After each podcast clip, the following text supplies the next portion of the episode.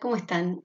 Bueno, hoy en este ratito vengo a hablarles de Montaigne y de la recepción de Montaigne del escepticismo. O sea, la manera en que Montaigne lee a los escépticos, eh, que es muy particular, vamos a ver. Montaigne, a diferencia de Agustín, dispone de copias de la obra de Sexto Empírico. Ya habíamos dicho en estos días que eh, Estienne hace traducciones al latín de los esbozos pirrónicos en 1562 y en 1569, también al latín una traducción de los adversos matemáticos, hay también alguna traducción al francés eh, de los esbozos pirrónicos, de manera que eh, Montaigne tiene acceso directo a la obra de, Sexto. Eso ya marca una diferencia que nosotros vamos a ver, es muy palpable en la obra de Montaigne.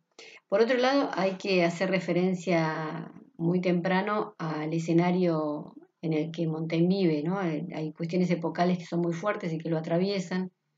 La primera de ellas es la Reforma Luterana. Eh, en los famosos tratados o textos de 1520, Lutero, eh, bueno, principalmente en el que se llamó cautiverio babilónico de la Iglesia, eh, rompe con un montón de, de cuestiones eh, tradicionales de la Iglesia Católica y sobre todo pone al hombre en un lugar muy privilegiado respecto de su fe y de su interpretación de la Biblia. ¿no? Para, para Lutero eh, el hombre puede perfectamente hacer una interpretación cuando está inspirado por el Espíritu Santo de la Biblia y no necesita una mediación de la Iglesia. De manera que ahí surgen dos cosas. Primero, la, el debilitamiento del poder de la iglesia, por lo menos es lo que, es lo que Lutero está, está pregonando, y eh, el lugar más protagónico del hombre en su propio camino de la fe. Y por otro lado está eh, la concepción de ciencia del momento en que vive Montaigne, que es, es una concepción eh, que está cambiando, ya que, que se orienta hacia una lectura del mundo diferente y en esa lectura del mundo entonces la razón, la racionalidad, tiene un papel protagónico, tiene un, papel muy, muy importante. Eh, esto lo vamos a ver también en, la avidez de Montaigne, me parece que eso se puede ver ahí, por el conocimiento. ¿no?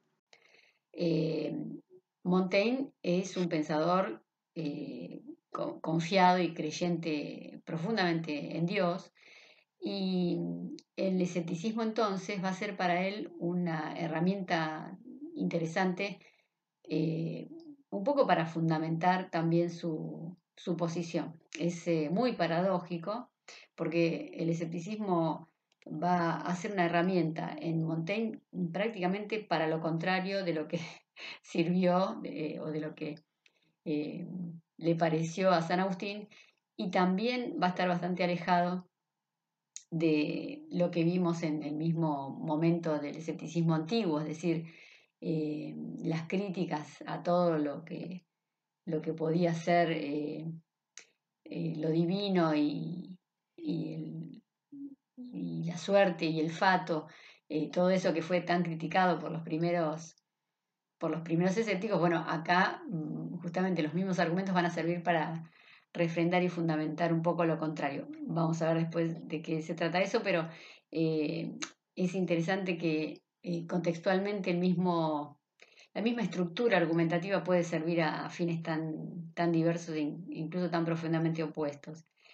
Eh, dije que había dos cuestiones en el contexto que son importantes. Una es esta de la reforma protestante, y otra es la, concepción de ciencia, ¿no? la concepción científica y el interés epocal en hacer avanzar el conocimiento de una manera, eh, como podríamos decir, más, eh, más enciclopédica ya. De hecho, nosotros lo que podemos observar muy claramente es que Montaigne es un, es un personaje sumamente conocedor de los textos griegos y latinos, es un hombre que tuvo una formación impresionante y que tiene un manejo eh, impresionante de la historia de la filosofía y de la historia en general, ¿no? Eh, eso lo vemos sobre todo en los ensayos donde no deja de dar ejemplos de la historia. En, muchos pasajes nos creeríamos en el príncipe de Maquiavelo, ¿no? Leyendo ejemplos de momentos históricos eh, de, la, historia romana y de la historia griega. Pero no solamente eso, sino que tiene una tiene un arte para, para mostrar y para, para expresar eh, con ejemplos eh, sus ideas que hace su lectura muy interesante. No sé si, tuvieron ocasión de leer eh, en parte o en todos los ensayos. por un lado es muy divertido porque es muy vital y por otro lado tiene el problema que es a la vez una virtud de la heterogeneidad, ¿no? yo cuando les contaba de qué se trata el libro, el, diálogo de San Agustín contra los académicos, eh, pude contarles que hay temas que se abordan en el primero, en el segundo y en el tercer libro. Bueno, en el caso de los ensayos tenemos tres libros también, pero es imposible sintetizar eh, de qué se trata cada uno de ellos porque eh, cada uno de los libros está conformado por una cantidad importante de ensayos que son como escritos independientes y separados eh, temáticamente, digo, y, entonces eh, es muy, como digo, es muy heterogéneo el contenido de, estos ensayos. Los ensayos están editados o publicados en, primer, en su primera versión en 1580 y hay una, una segunda versión prácticamente igual con algunas diferencias en el 82. En 1588 hay una segunda edición del texto revisado y la más completa es de 1595. Em, hay, ustedes van a ver que en el texto, en los textos que están eh, seleccionados, hay marcas A, B y C. Bueno, eso corresponde a distintas ediciones. El interés mayor de, de Montaigne en el escepticismo se ve nosotros podemos verlo, podemos eh, entenderlo en dos aspectos.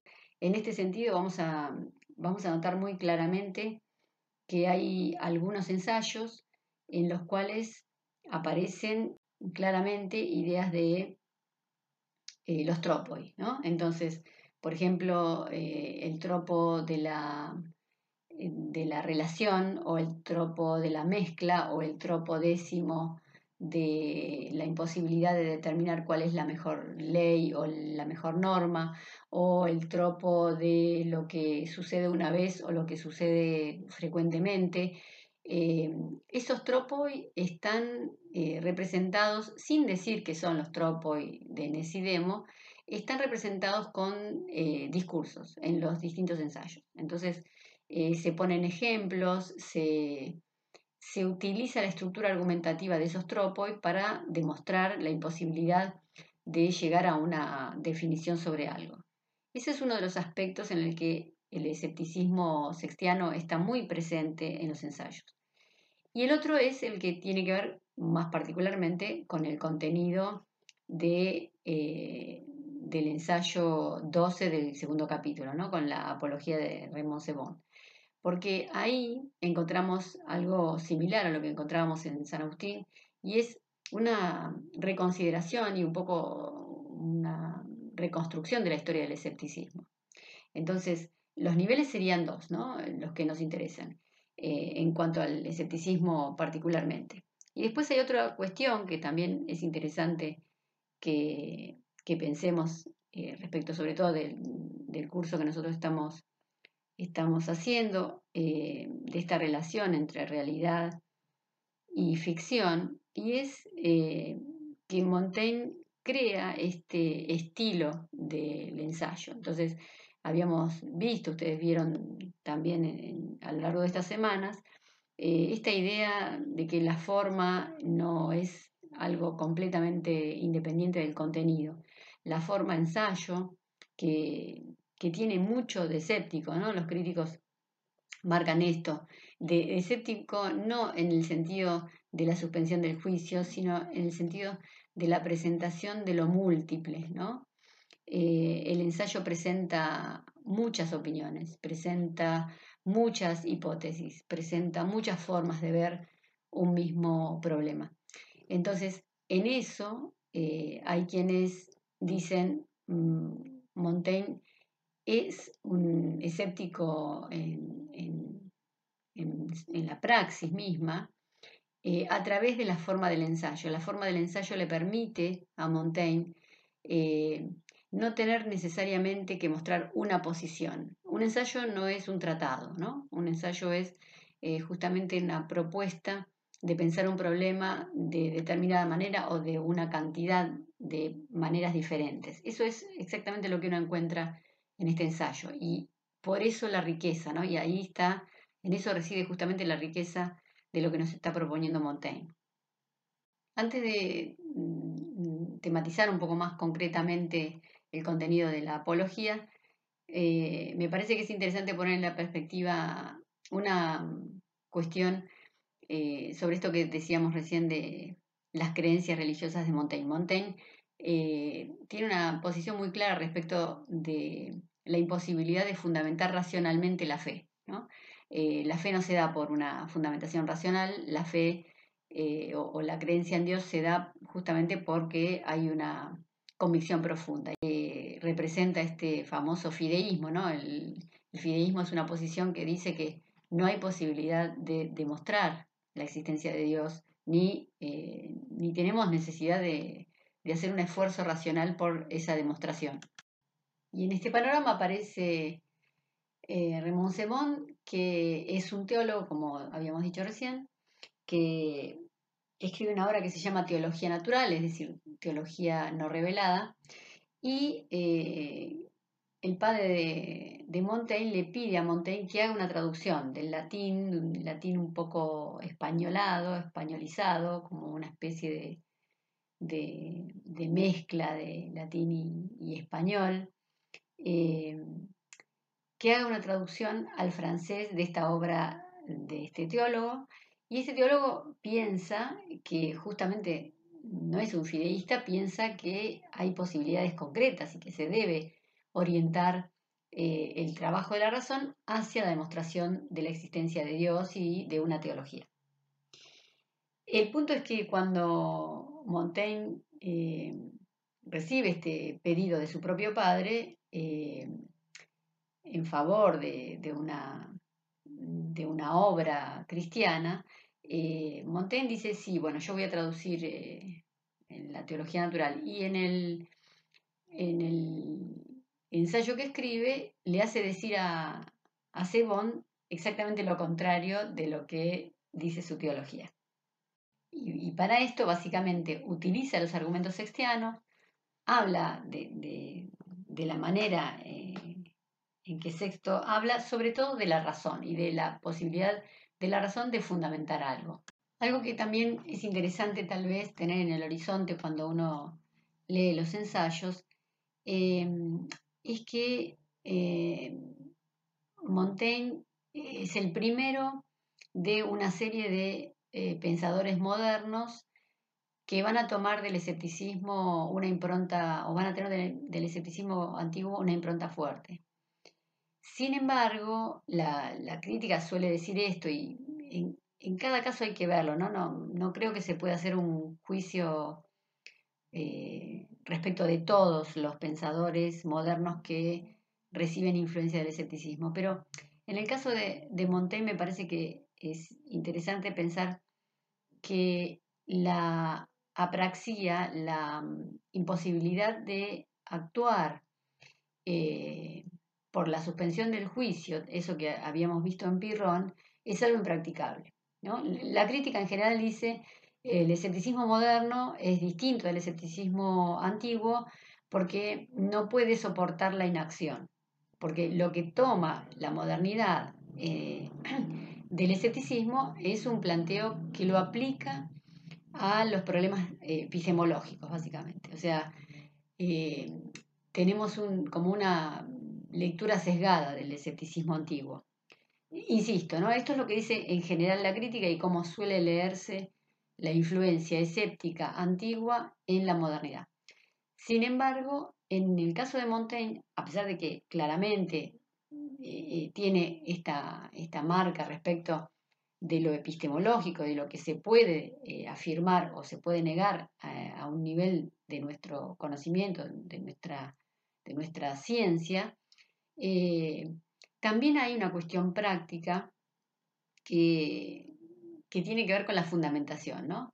Esto que decíamos recién, de, que Montaigne es un escéptico, un católico escéptico, implica que hay una eh, imposibilidad de la afirmación, pero a partir de la razón, ¿no? Y esto está en sexto.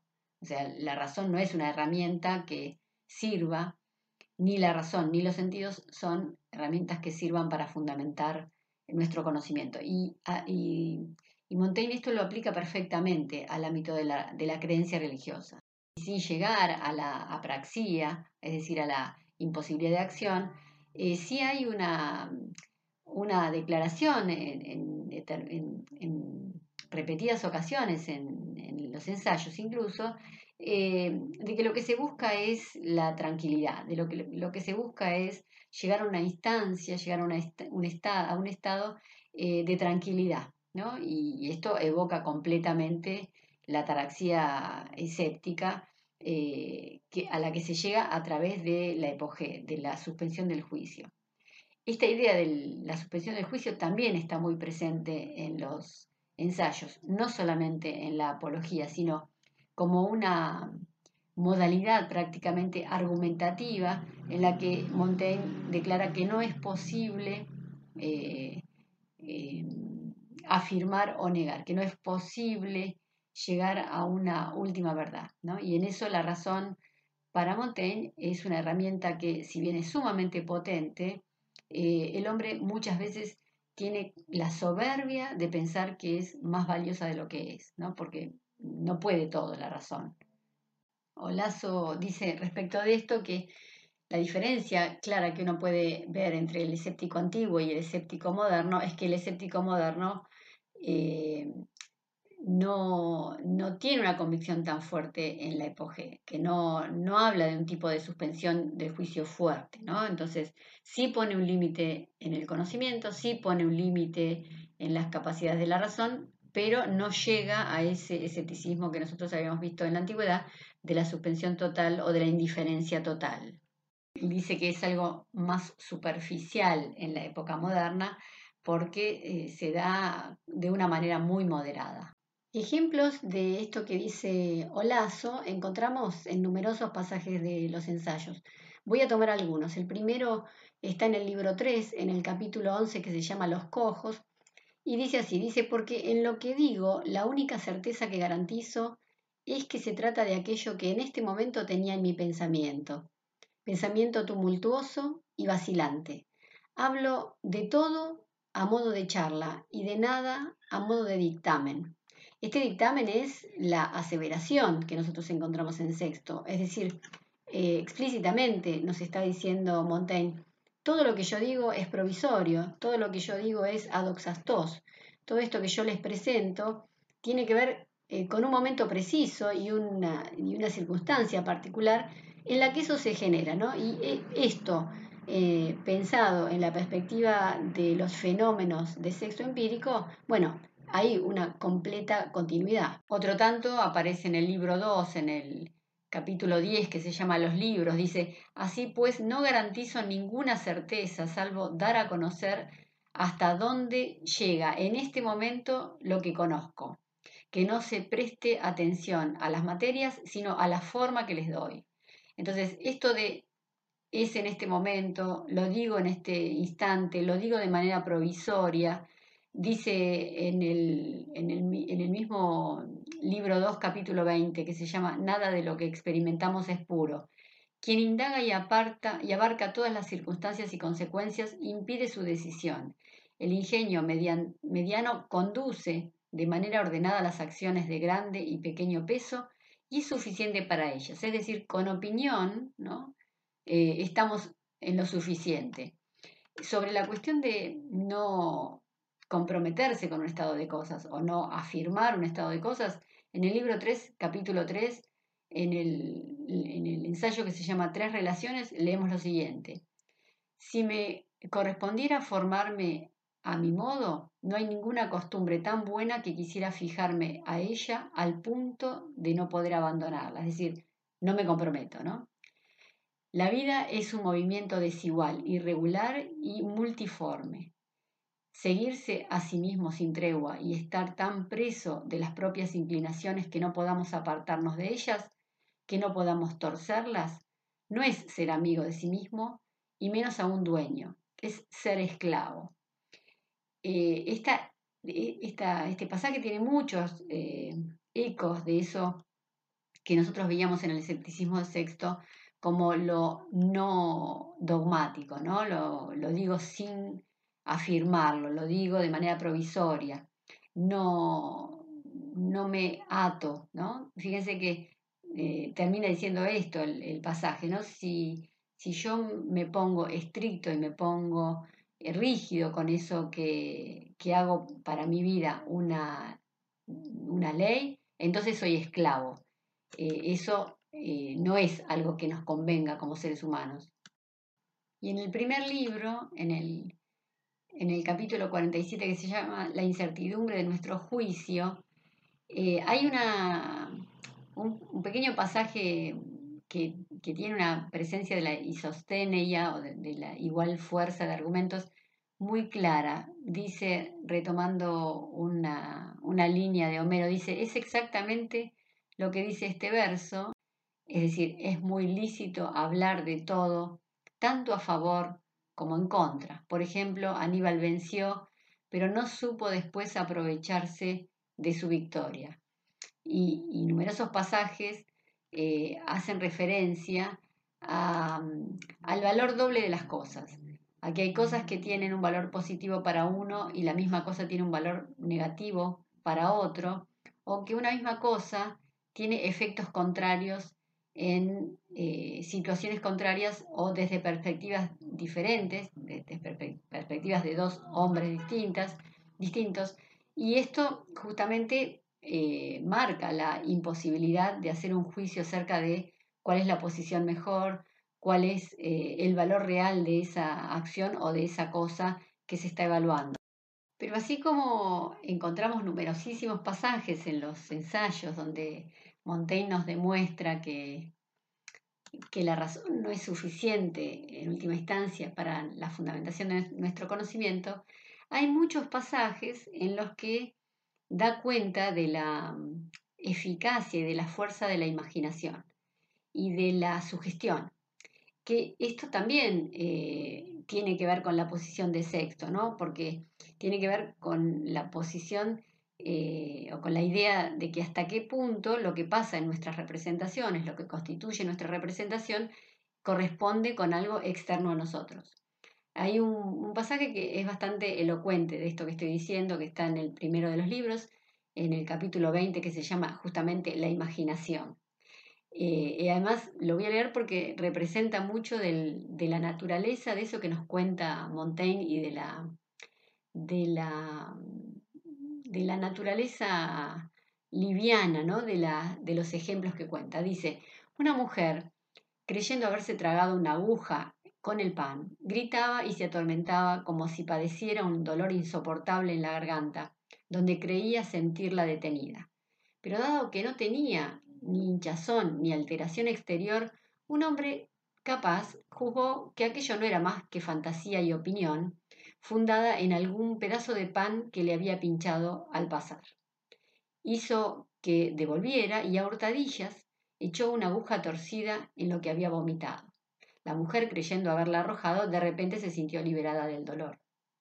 Sé de un gentilhombre que recibió en su casa a un grupo de amigos y se jactó tres o cuatro días más tarde, a manera de juego, pues no había nada de esto, de haberles dado pastel de gato para comer.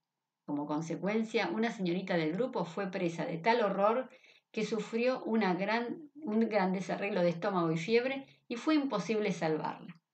Fíjense los ejemplos, ¿no? Una mujer que estaba desesperada pensando que tenía una aguja en la garganta y por su gestión, ¿no? De alguien que le hizo ver que había una aguja en lo que había vomitado, se liberó de, esa, de ese dolor. Y la otra, contrariamente, ¿no? Con la sugestión y el trabajo de la imaginación de, hacerle creer que había comido gato, bueno, tuvo fiebre, finalmente se enfermó y murió.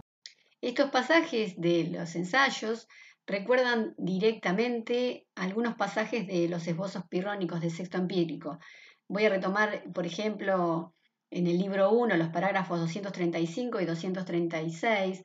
Sexto está argumentando en contra de la existencia de un bien natural o de un mal natural y dice esto, dice, pues bien, el escéptico, si ve tal disparidad de comportamientos, suspende el juicio sobre lo de si hay algo por naturaleza bueno o malo o en general obligatorio, apartándose también de eso, en eso de la petulancia dogmática, es decir, no somos dogmáticos, no afirmamos ni negamos, y sigue sin dogmatismo las enseñanzas de la vida corriente.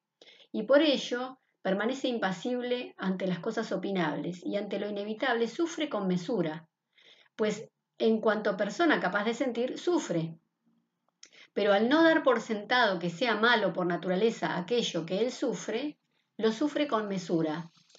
Es decir, no niega eh, el componente humano que nos hace sufrir, pero está diciendo, no le agregamos a ese sufrimiento sufrimiento de una prognosis o de una proyección de una opinión negativa. Fíjense que sigue diciendo, en efecto, el dar por sentada tal cosa, es decir, que la cosa que va a pasar o que pasa es mala, es peor incluso que el propio hecho de sentir dolor, hasta el punto de que a veces quienes se automutilan o sufren algo semejante, lo llevan bien, mientras los que afirman en sus formas de ver lo sucedido como algo malo, se hunden moralmente.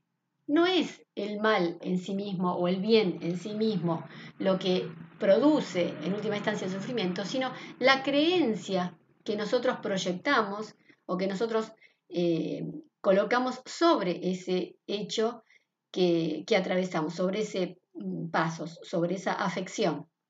Bueno, esto es un poco lo que eh, Montaigne está rescatando con esta imagen de lo que la imaginación puede llevarnos a hacer sufrir o lo que la imaginación puede hacernos como liberadora.